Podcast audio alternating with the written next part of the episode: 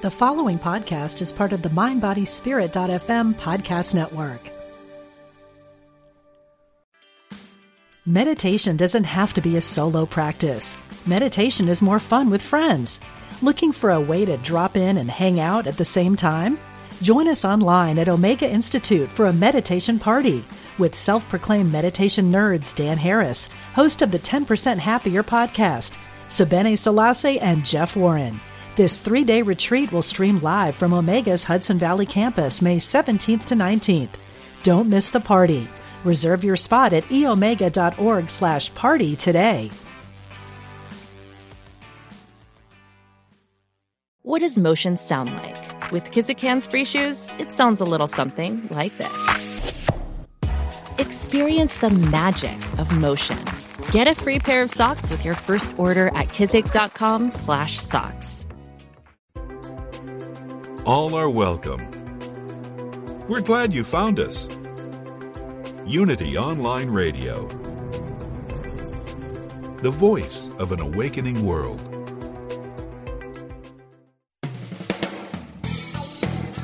Welcome to Truth Transforms. Join in for spiritually enlightening discussion and the practical application of new thought principles. Here's your host, Reverend Galen McDowell. Welcome to Truth Transforms. I'm your host, Galen McDowell, and I'm the Senior Assistant Minister and Executive Minister at Christ Universal Temple in Chicago, Illinois, where the Reverend Dr. Derek B. Wells is the Senior Minister, and the Reverend Dr. Johnnie Colemon is the founder. I've been gone for a few weeks because I was at a few conferences that I had to attend, and you know, actually support and work for work uh, for or present. You know, I was at the Panorama of Truth for the Universal Foundation for Better Living in Miami, and then I went to the International New Thought Alliance annual congress in Nashville. So now I'm back fresh and ready to teach some hardcore metaphysics to the Truth Transforms listeners. So, as you know, if you've been following along with the current series, we're in the midst of a series titled Secrets of the Millionaire Mind. Secrets of the Millionaire Mind. And it is based on the a book of the same title by T. Harv Eker. And this book is really, really good. I really like this book. I really like teaching this book because I think it's very direct and he really challenges the mindset of of what it takes to break out of poverty thinking into abundance thinking. So the whole book is about mastering the inner game of wealth. I'm in the midst of the wealth files, and I, to be honest with you, I wasn't going to teach this book as long as I've been teaching it, but I'm looking at it now, and I'm thinking I'm probably going to end up teaching this book all the way through August, um, and maybe slightly longer because I'm enjoying it one for one and two i think that it's speaking to people's needs. I have had people reaching out to me about this particular book so that does let me know that it's connecting the dots with folks. Now if you don't have the book i highly recommend it. I don't know t. Harv eker. I've never met him before never seen him in person anything of that nature but i like this book so make sure you get the book. I'm on page 78 and we're going to wealth file number five Rich people focus on opportunities. Poor people focus on obstacles. Now, there was some caveats I used to I was giving in some of the previous podcasts. I'm not going to go over all of those things about him not actually talking or disrespecting people who quote unquote are considered uh, poor.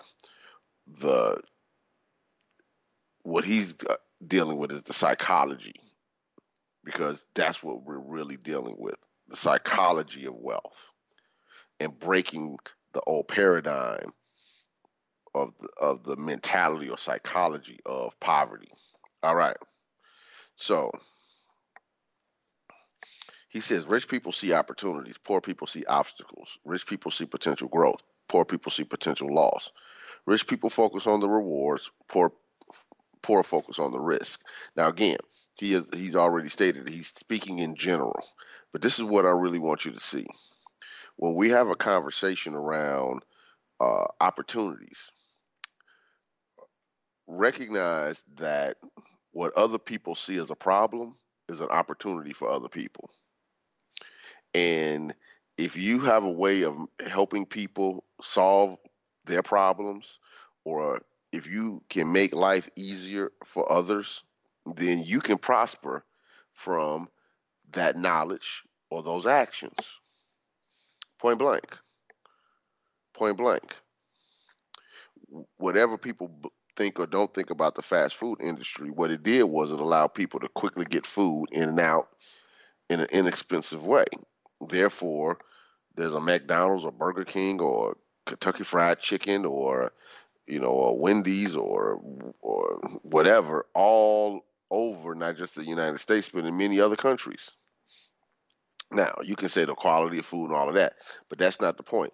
People aren't going to uh, those type of fast food restaurants for you know a downtown Chicago or downtown Manhattan, New York experience. It's just they are dealing with okay, this is an obstacle, this is an opportunity. I mean, excuse me, this is an opportunity, not an obstacle. Let's make sure that we jump in and fill this need. That's all. So when you create opportunity by seeing it first of all like oh okay that's a that's that's a situation over there that if i'm creative i can prosper from creating answers for that problem because it's an opportunity not a problem see just looking at it as a problem instead of an opportunity doesn't allow you to think about it differently back to the book Page 79. Rich people expect to succeed. They have confidence in their abilities. They have confidence in their creativity, and they believe that they that should the doo doo hit the fan, they can find another way to succeed. In other words, yes, I'm expecting to succeed because I have confidence in my skills and my knowledge base, my team, my whatever. But I also know that I'm competent enough to handle any unexpected sidetracks. In other words, if something comes up that I don't expect and it I'm confident that I have the ability to roll with the punches, quote unquote, and still come out on top. Back to the book. So it says, generally speaking, the higher the reward, the higher the risk, because they're constantly seeing because they constantly see opportunity rich people are willing to take a risk. Rich people believe that if worse comes to worse, they can always make their money back. I just want you to just stop there and just think about it. If you look at life and the things you do in life as an investment instead of a risk, it changes how you look at it in general anyway. Now, do I believe you should take educated risk? Yes. Do I think you should make wise risk? Yes. Do I think that you should connect your dots as well as you can? Yes. But also have the mindset that I always can make money.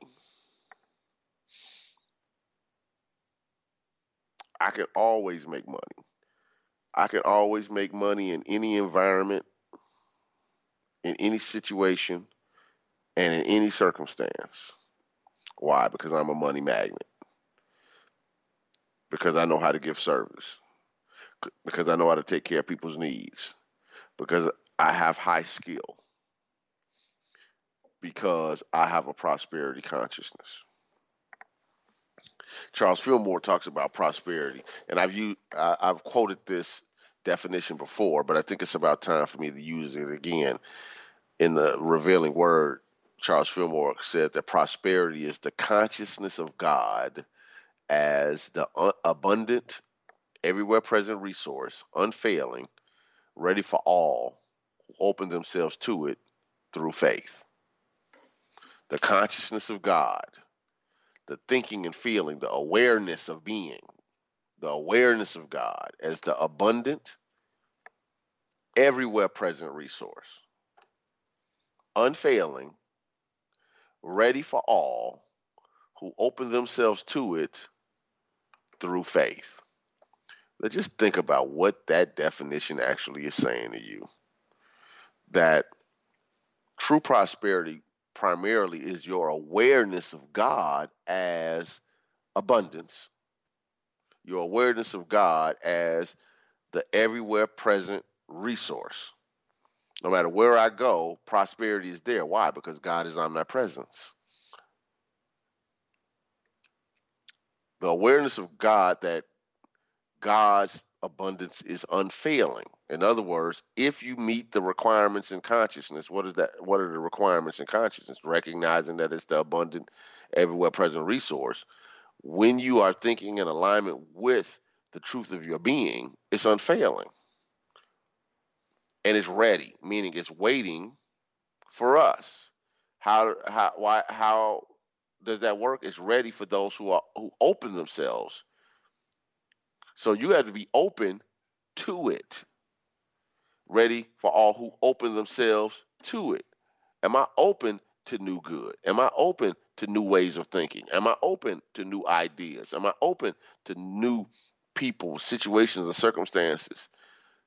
Am I open and receptive to spirit showing up through my faith? And my faith is my ability to say yes to God. My faith is my ability to bring the invisible into the visible. My faith is my ability to see and work with the ideas in the spiritual and the mental realms of life. Am I open? Am I really open? Because sometimes people say they're open. It's like people say they're open to dating, but you know they want everything their way. You know, you know what I mean by that. You know, uh, yeah, I would date, but and then they give you the laundry list of, about why they can't date or why they can't meet anybody or why there are no good men or good women or good, you know, circumstances or, you know, it's time, it's money, it's responsibilities, it's whatever, etc. So no, you're not open. You just say you're open. And some people say they're open to abundance and prosperity, but they're really not. All right, back to the book. And he goes into the educator risk. Okay. He says, page 79, rich people take educated risks. This means that they research, do their due diligence, and make decisions based on solid information and facts. Do rich people take forever to get educated? No. They do what they can in a short as short a time as possible, then make an informed decision to go forward or not. Mm.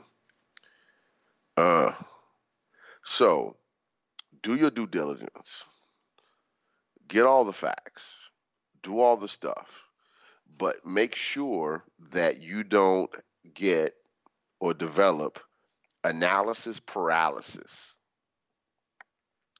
Sometimes we can stare at a thing and not take any action or even make a choice. So these are the facts. I have all the information and just say yes or no. If you say yes, you go forward. If you say no, now you can put your mind on other things.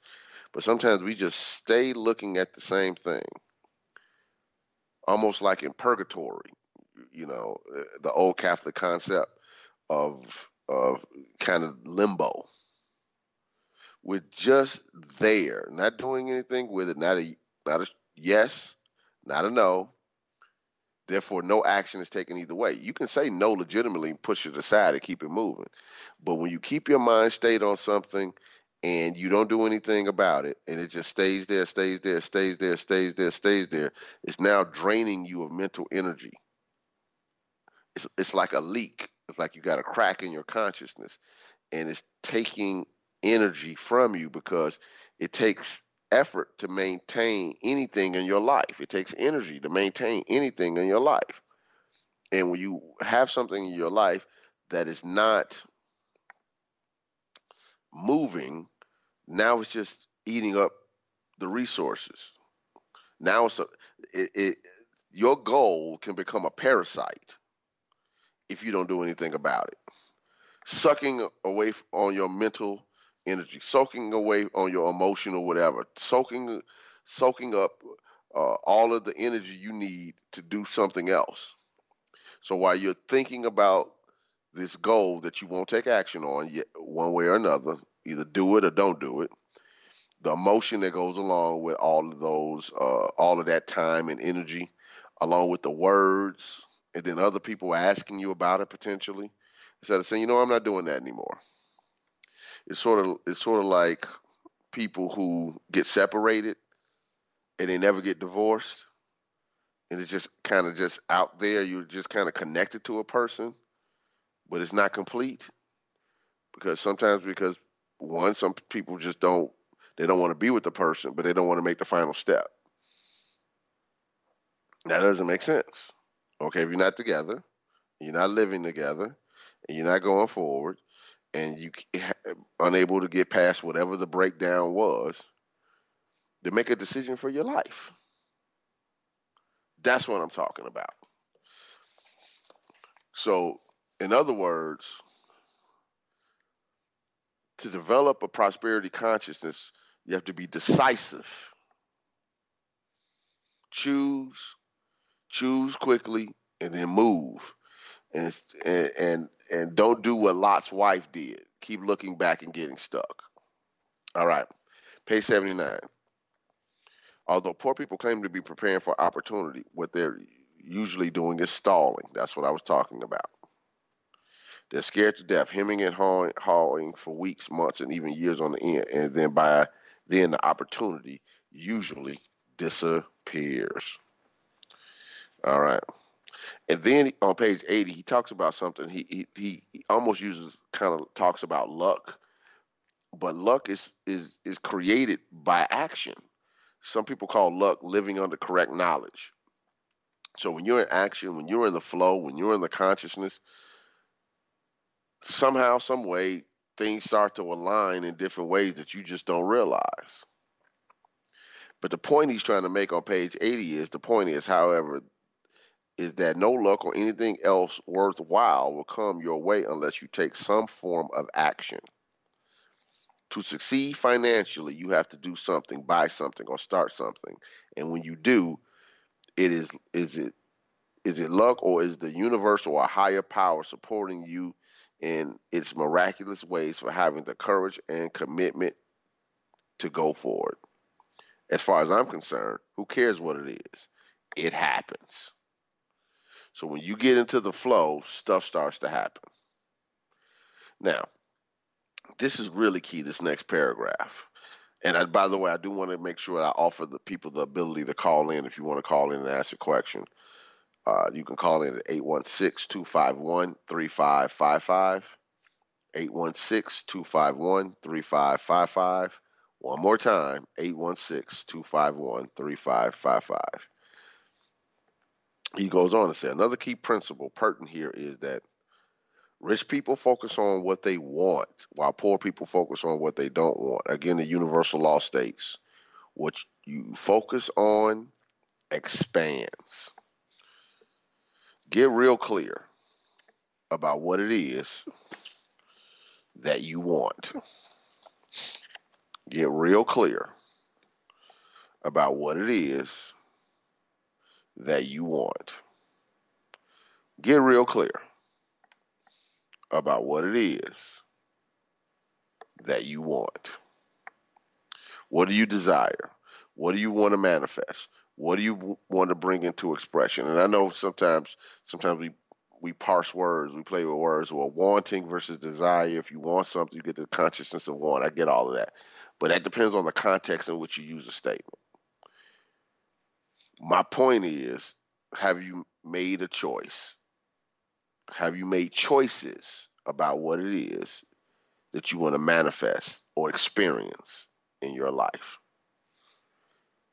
And get real clear about what that means. Really clear about what that means. And go from there.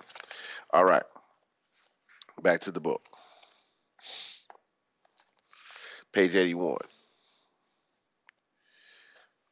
he wrote, Your field of focus determines what you find in life. Focus on opportunities, and that's what you find. Focus on opportunities, and that's what you will find. Now, just allow that to land. Am I really focused on opportunities? You know, you know, some of you all were doing the exercises about, you know, the guy giving me a money, uh, uh, you know, millionaire. I forgot what I actually had you all do just that fast. Money making idea multi-million dollar idea and just actually ponder what that means.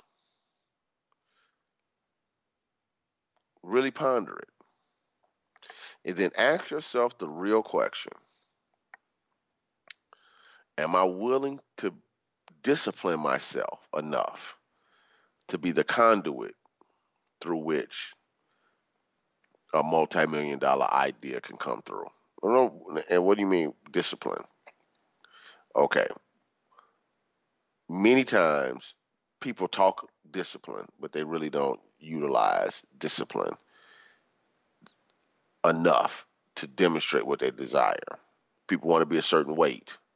Okay, the doctor says work out four days a week for one hour. Do this much cardio, do this much weights, and stretch.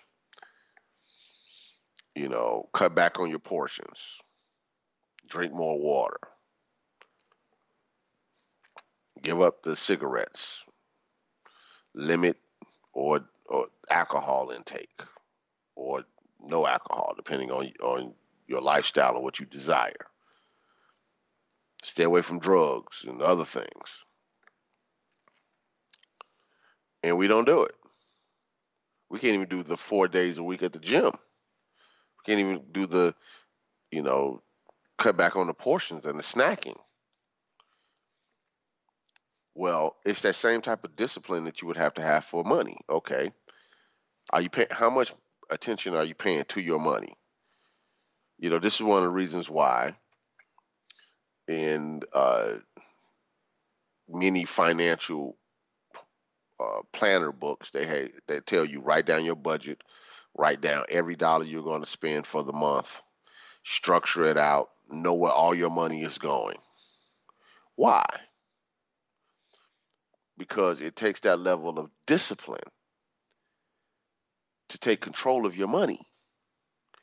You look up, I don't know where my money went, or you, you know, I tell people from time to time, you know, go on your app, get a bank app, and just go through and look at where you spent your money. How you went to the cash station, you went to the store, you went to the this, you went to the that, and just make just look at it over the past month and see what the problem is. See where the problem is, rather. And what you'll discover is, in a real way, you really didn't realize how much money you were randomly spending. But it takes discipline to say, okay, I'm going to make my money do this. And I might even hold off doing this, this, this, and this because I need my money to do this instead. It's no different than saying I'm not, you know, I'm not going to eat that, those four slices of pound cake because I want to be a certain weight or I have these health and fitness goals. Well, if you have financial goals, then you have to have that same level of discipline. Okay, um, you know, what does it mean to really be disciplined? No, I'm not going to just be, you know, spending money on these credit cards and doing all this other stuff and being random with my money. And no, I'm not going to pay for things that currently uh, are not in divine order. What other people say, hey, outside, you know, outside of your uh, financial plan or budget. Not that you can't have good, that you can't express good, but but when you are talking about wealth, you are intentional about your money, not just emotional about your money. Because if you're only emotional about your money, then your feelings will drive what you do instead of your intention. Well, I deserve these boots. I work hard. Okay, I didn't say you didn't deserve the boots. What I'm saying is, what's your intention? What's your intention? Because if you're clear about what your intentions are, then you will know where your money goes. Because then you'll have opp- money for opportunities, investments, savings, and whatever. And when life happens, and when I say life happens, I mean that when the opportunities to test our faith show up, you'll be prepared. Some people can't can't even handle a tire going flat without it being financially devastating to their lives or having to get the brakes fixed or any minor less than $1,000 thing happen to their automobile without having to put it on some type of credit card. Why? People say, well, it's money, this, that, and other. Yes, but it's also discipline because sometimes you just got to buckle down. That's why I, I, I love about Dave Ramsey. I, you know, I don't want to get into his politics and all of that. But when it comes to, okay, putting a plan together to get hardcore serious about making sure you get yourself out of the hole, I understand why he says you got to have the emergency fund. $1,000. It's not a lot of money. It's a psychological thing. It's to say, okay, if some random thing happens, it's not going to throw me off. Pay the debt down, then get a three to six month emergency fund. You start putting things in play to make sure, so on and so on and so on, to the point to where you have financial freedom. But that takes discipline if you don't hear anything else out of the show today, get that you must be disciplined for you to have financial fitness, to be fit financially, to be strong financially. You have to have it both in mind and action. You have to have the discipline to carry out what you plan. Because you can have the best plan, the best books, the best resources, the best teachers, the best whatever. And if you're unwilling to do it, do the work or follow the advice, it will not make a difference. You have the world's best surgeon and have the surgery and then don't follow the, directions and end up in the same space you were in previously. That's how it works. So we're getting close um, to about a minute away from our break. So let me remind you that this show, along with all the other shows on Unity Online Radio, are supported by your donations. So as you freely receive, freely give. My request is that you go to the website unityonlineradio.org or the shortcut unity.fm and click on the donate button. Help support this online ministry. Uh, just a reminder that this page also has a Facebook page and um, some other stuff I'll talk about when we get back. Um, from the break. We'll be right back with Truth Transform.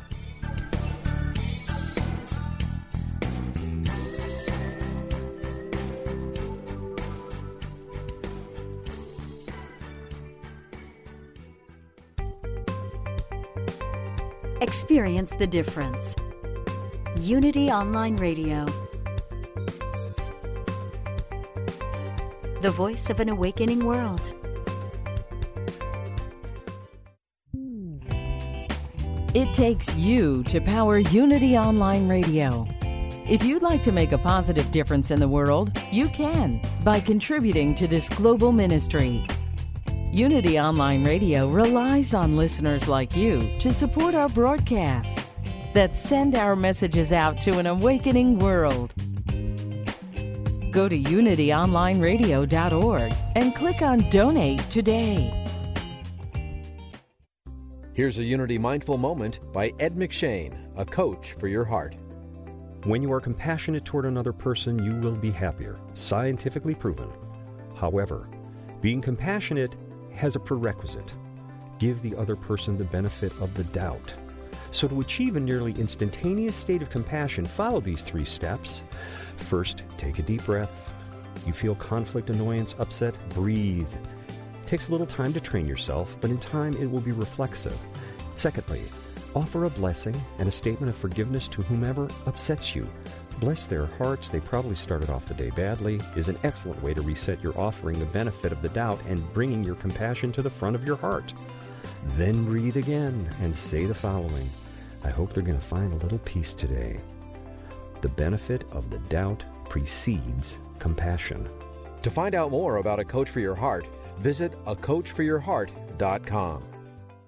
Get on the path to greater success and financial freedom with best-selling author, entrepreneur, and host of the Abundance Inc. show, May McCarthy. Learn how to achieve your goals and create the life you love. Join me for one of her empowering retreats and say yes to prosperity and limitless possibilities. Events are happening this fall and in 2020. Discover spiritual and practical tools to supercharge your success. Go to maymccarthy.com and click events to find out more. Sometimes you might feel so alone with your problems you don't know where to turn. We invite you to call Silent Unity, the 24 7 prayer ministry where someone is waiting to pray with you every day at any hour. Listen and relax as you hear their beautiful words affirm the highest and best outcome for you and those you love. No matter what's going on in your life, Silent Unity is always standing by. Call today, 816 969 2000. If you're wondering what's holding you back from living your passion, it's probably you. Get out of your own way and join Vincent Genna every Wednesday at 11 a.m. Central Time for Stop Stopping Yourself. Vincent uses his gifts as a psychic medium and spiritual teacher, as well as a master's in social work to help people find real answers to what's causing them pain. Listen live and join the show with your questions and comments right here on unityonlineradio.org. Call now with your question or comment. 816 251 3555. That's 816 251 3555.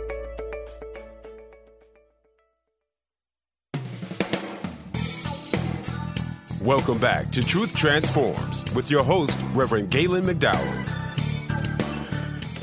Welcome back to Truth Transforms. Just to wrap up my quick little commercial, remember that this show has a Facebook page, Truth Transforms with Reverend Galen McDowell.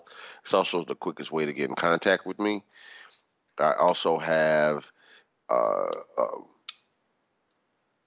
all of these shows, previous shows, are also on iTunes, not iTunes, Apple Podcasts, and Stitcher. For those who don't aren't aware that you can listen to the previous podcast or set it up to, for them to just go directly to your phone automatically through Apple Podcasts and Stitcher. And just also be reminded that Christ Universal Temple's Sunday service is from 10:30 a.m. until noon Central Time, and you can watch the service via our website, cutemple.org, our digital app, which is Christ Universal Digital, or our uh, YouTube page, which is CU Temple. So make sure you check all of those things out. And also remember that on the digital app, Christ Universal Digital, we also have for the inexpensive price of $4.97 a month, you can have access to the Johnnie Colemon archives, which is expanding uh, every month. All right, so let's get back to the book. So, one of the things that he talks about on page 81 is rich people also understand that you can never know all the information beforehand. So he talks about his concept of ready, fire, aim, which is basically means that sometimes in the midst of action, you got to adjust on the fly. You train, you develop, you do all the things you need to do to be prepared. And then after you do all of that, you got to take action. Action does it you got to take action. You got to get it out there because sometimes the perfectionist won't allow you to jump out because the perfectionist is sometimes functioning and mask functioning under and masking fear. So you got to jump out there. All right. Okay. I'm about to jump to a few things over because I want to cover a, a, certain amount of material today. So I'm jumping all the way over to page 84. And he covers a lot of stuff in this book that I think is pretty cool. But I do want to, on page 82 and 83, one of the things I do like is this. He was talking about opening a pie shop. And instead of doing all of the research, he just went and worked for a, a bakery in his area now he's a person that had a certain amount of money that worked. He decided he didn't want to do it. It didn't make sense.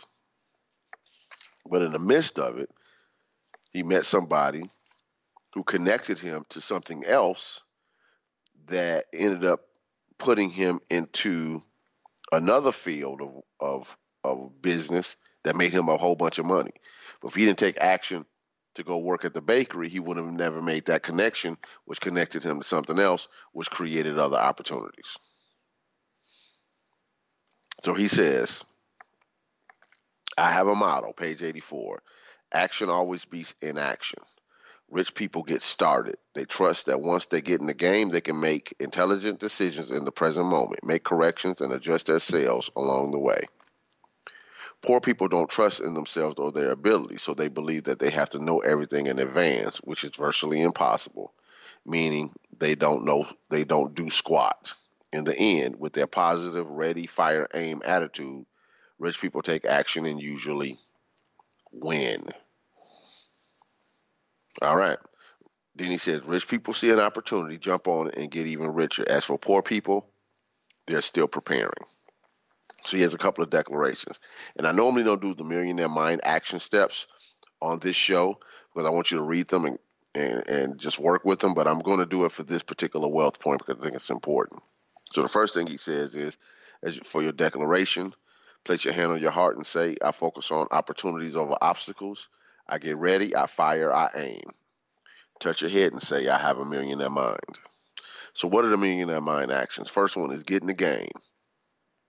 Consider a situation, a project you wanted to start. Whatever you've been waiting for, forget it. Begin now from wherever you are with whatever you've got. If possible, do it while working for or with someone else first to learn the ropes. If you've already learned, no more excuses. Go for it. Go get in the game. Even if that means you got you have to go volunteer for somebody that's doing it. And I mean that literally. Get in action, get around that which you desire. Get in action. Get in the game. Stop watching from the sidelines, saying, I, I would do it this way, or I wish that, or having all of these hypothetical dreams about what could happen when you're not in action. Mike Tyson used to say everybody has a plan until they get punched in the face, which means that sometimes you just don't know what needs to be done until you're in the game, even with all the preparation.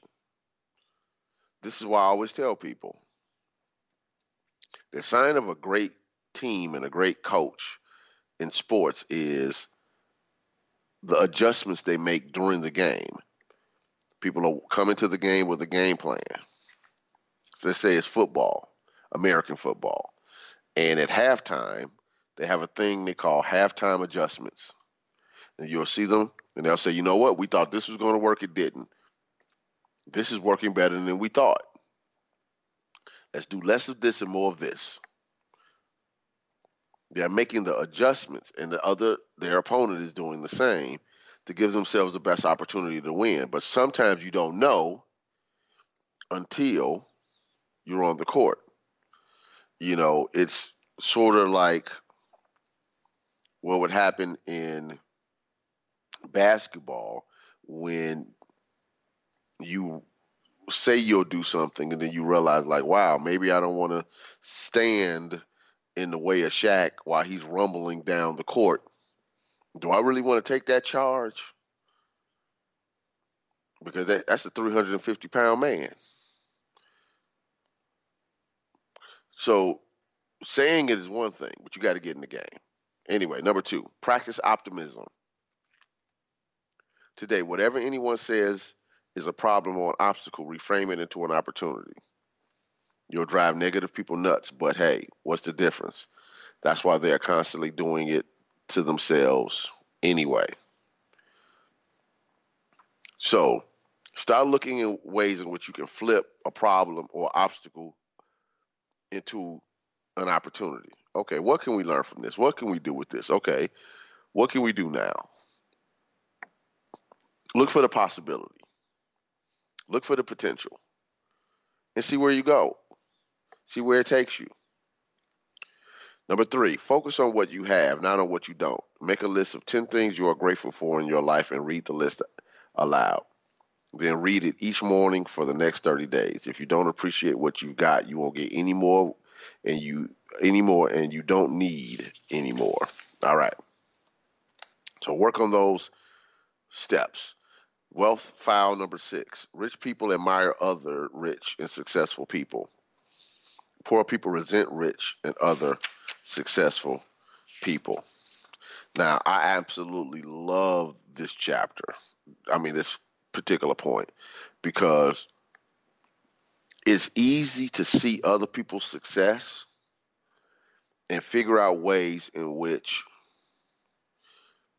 you can take shots at them. You know, one of the things, you know, um, that happens in the African American community that I've been noticing is when people are highly successful, like the Beyonces, Jay Z's, or whoever, that we start trying to make these conspiracy theories around them. Well, you know, it's because you know something stupid like the Illuminati is supporting them, or you know something crazy, and and and I'll say things to people like, how come we just can't celebrate our most successful people, the people who show up with the talent, the smarts, the dedication, the commitment, and the know-how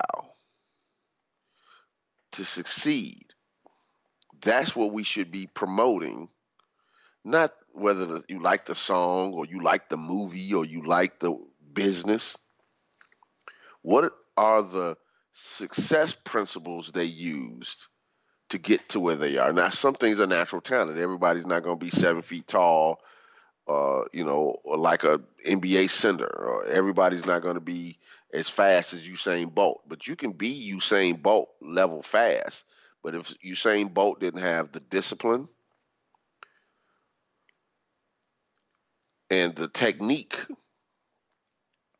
to match his God given attributes, he wouldn't be the most acclaimed runner of all time, track runner of all time.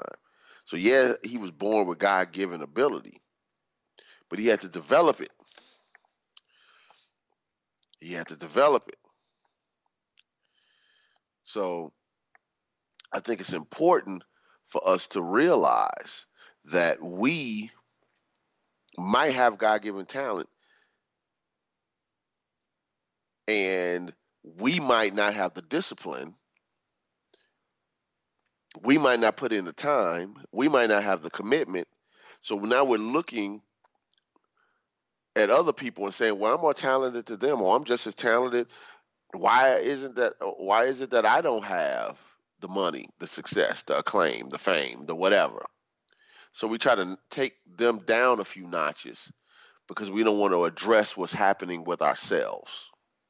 So it's easy to talk about what another person isn't doing or why another person sold out uh, or they or they you know or they're you know devaluing themselves or they let Hollywood change them or you know you know whatever the excuses we use because what we don't don't want, really want to say is this I'm I'm just as talented or even more talented. And I don't have any of those demonstrations. That's the honest moment. That's the sober moment where we have to look at ourselves and say, okay, God, you've given me all of this talent. And I don't have a lot of fruit to show for it. We might have a lot of conversation, but not a lot of fruit. So don't be amongst those who are talking about people who have succeeded because it takes a lot to do it. Now you can say, I get it.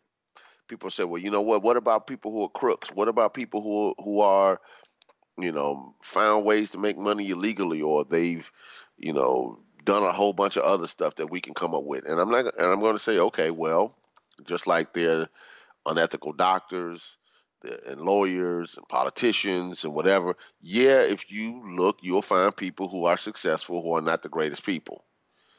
But you also don't know what they are dealing with on the other end of having that type of mindset and taking the actions that they have.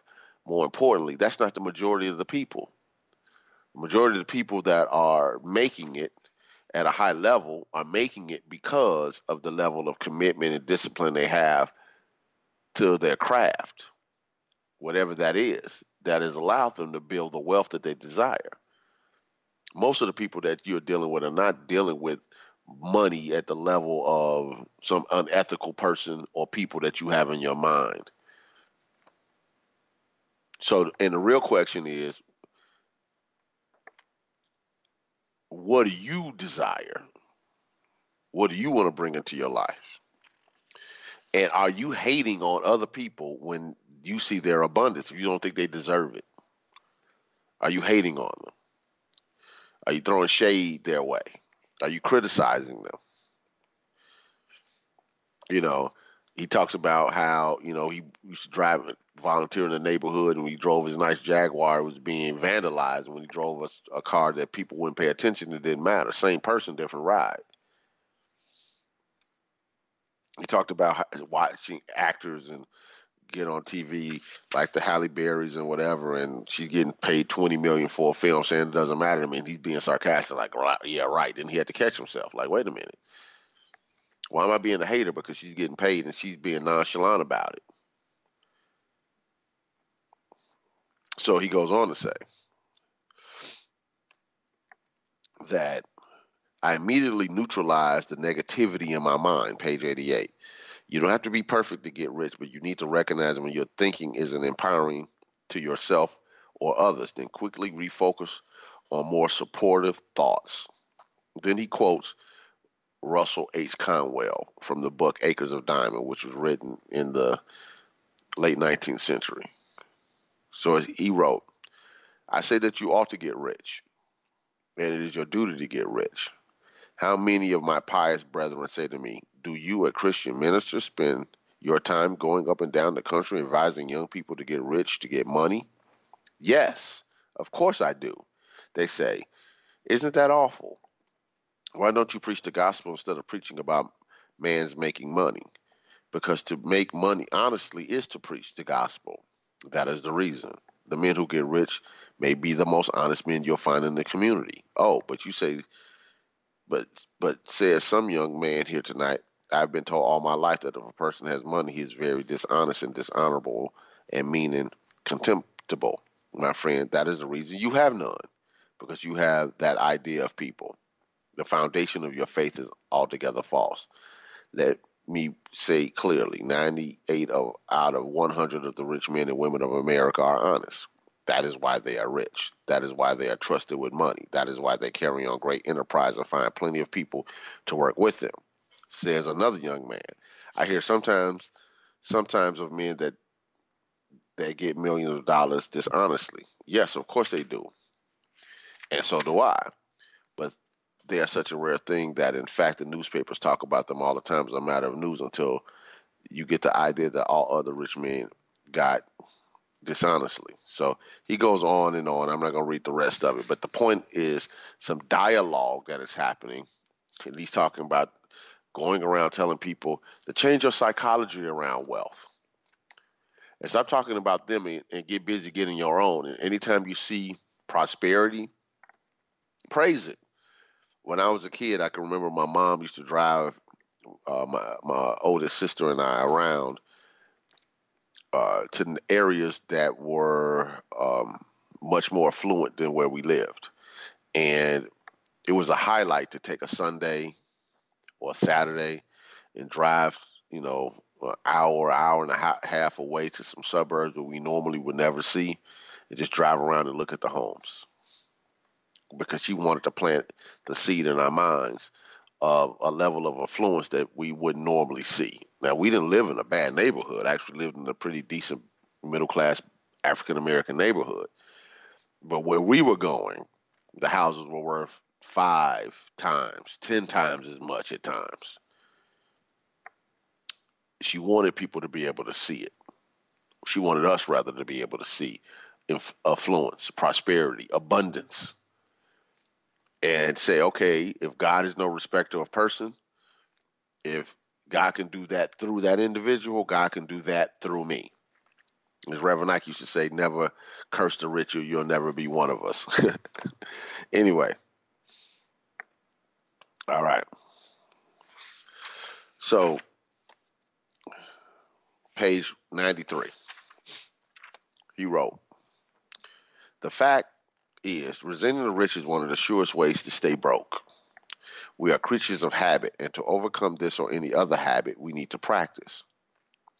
Instead of resenting rich people, I want you to practice admiring rich people. I want you to practice blessing rich people, and I want you to practice loving rich people. Now you can say, now you're going too far now, but you don't get. He's talking about the psychology. He's not talking about in one individual, the individuals you don't like. He's talking about a psychology shift.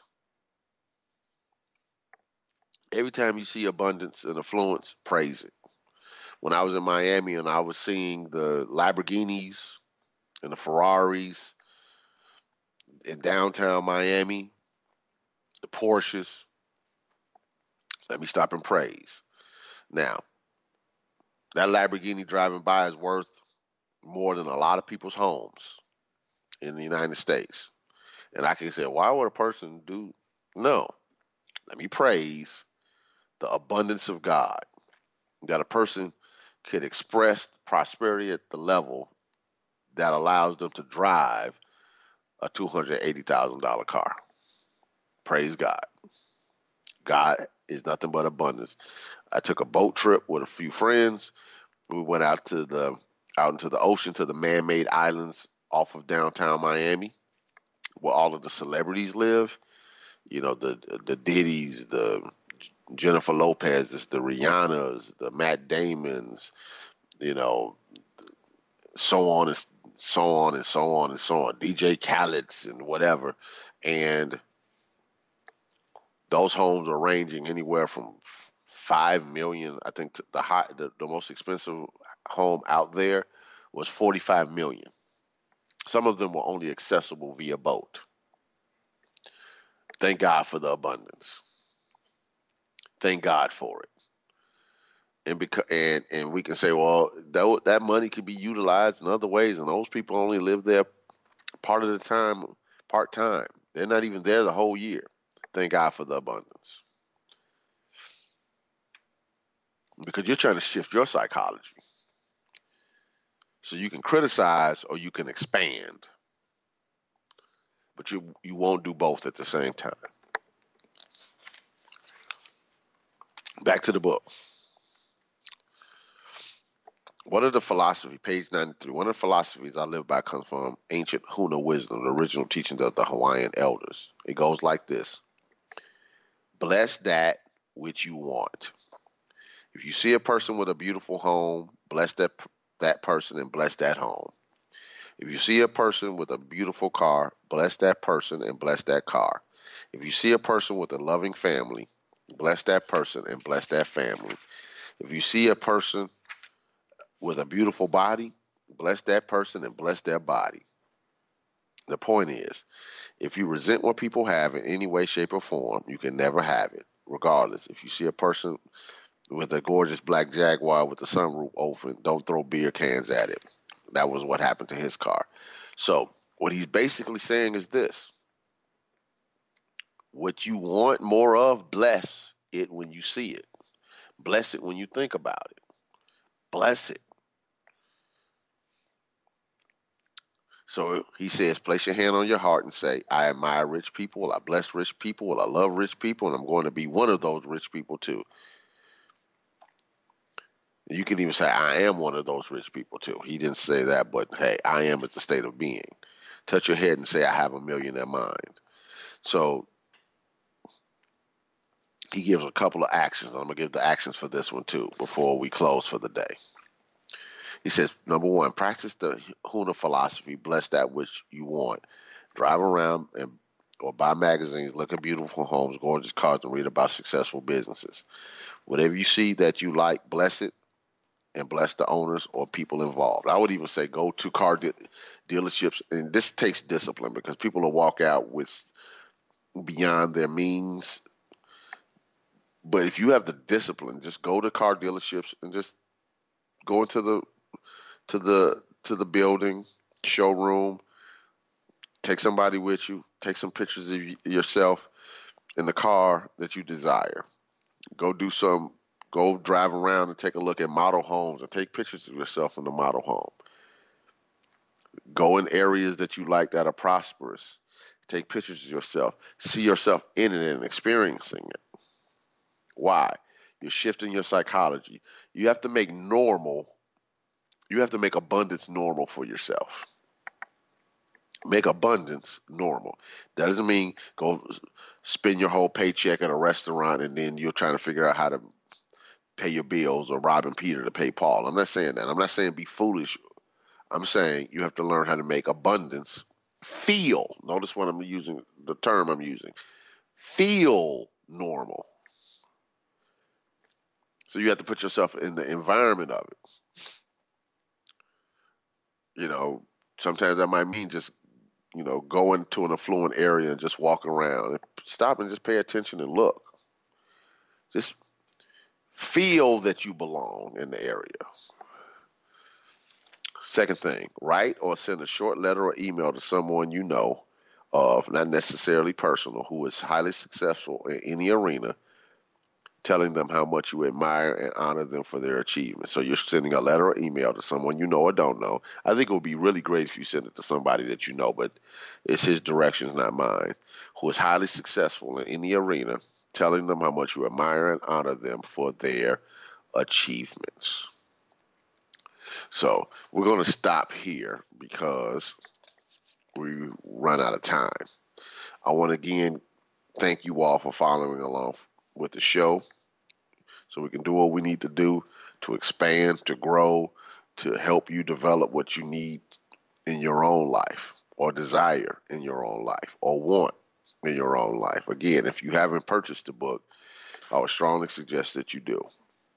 And just know that as you continue to work and pray and develop and follow the steps, you're expanding and you're creating deep roots that will eventually show up as deep, um, as produce, as fruit. So keep planting the seeds, creating the roots, so you can have the fruit later. That's important. Next week, we'll cover a few more wealth files. We'll cover what needs to be covered, doing what we need to do. Don't forget to touch base with Christ Universal Temple for this Sunday, uh, 10:30 a.m. to 12 p.m. Central Time via our website cutemple.org, our digital app Christ Universal Digital, which is available on Apple or Google Play stores or watch it on our YouTube page at our page, CU Temple. God bless you, and I'll be with you next week with Truth Transforms.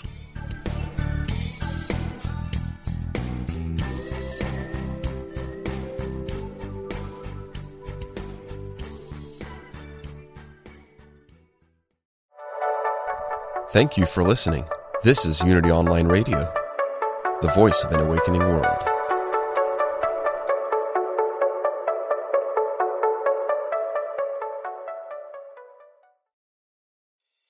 I'm Dr. Mona Lisa, and I've been a medical intuitive for over 30 years. Let me help you find new ways to heal physical and emotional problems.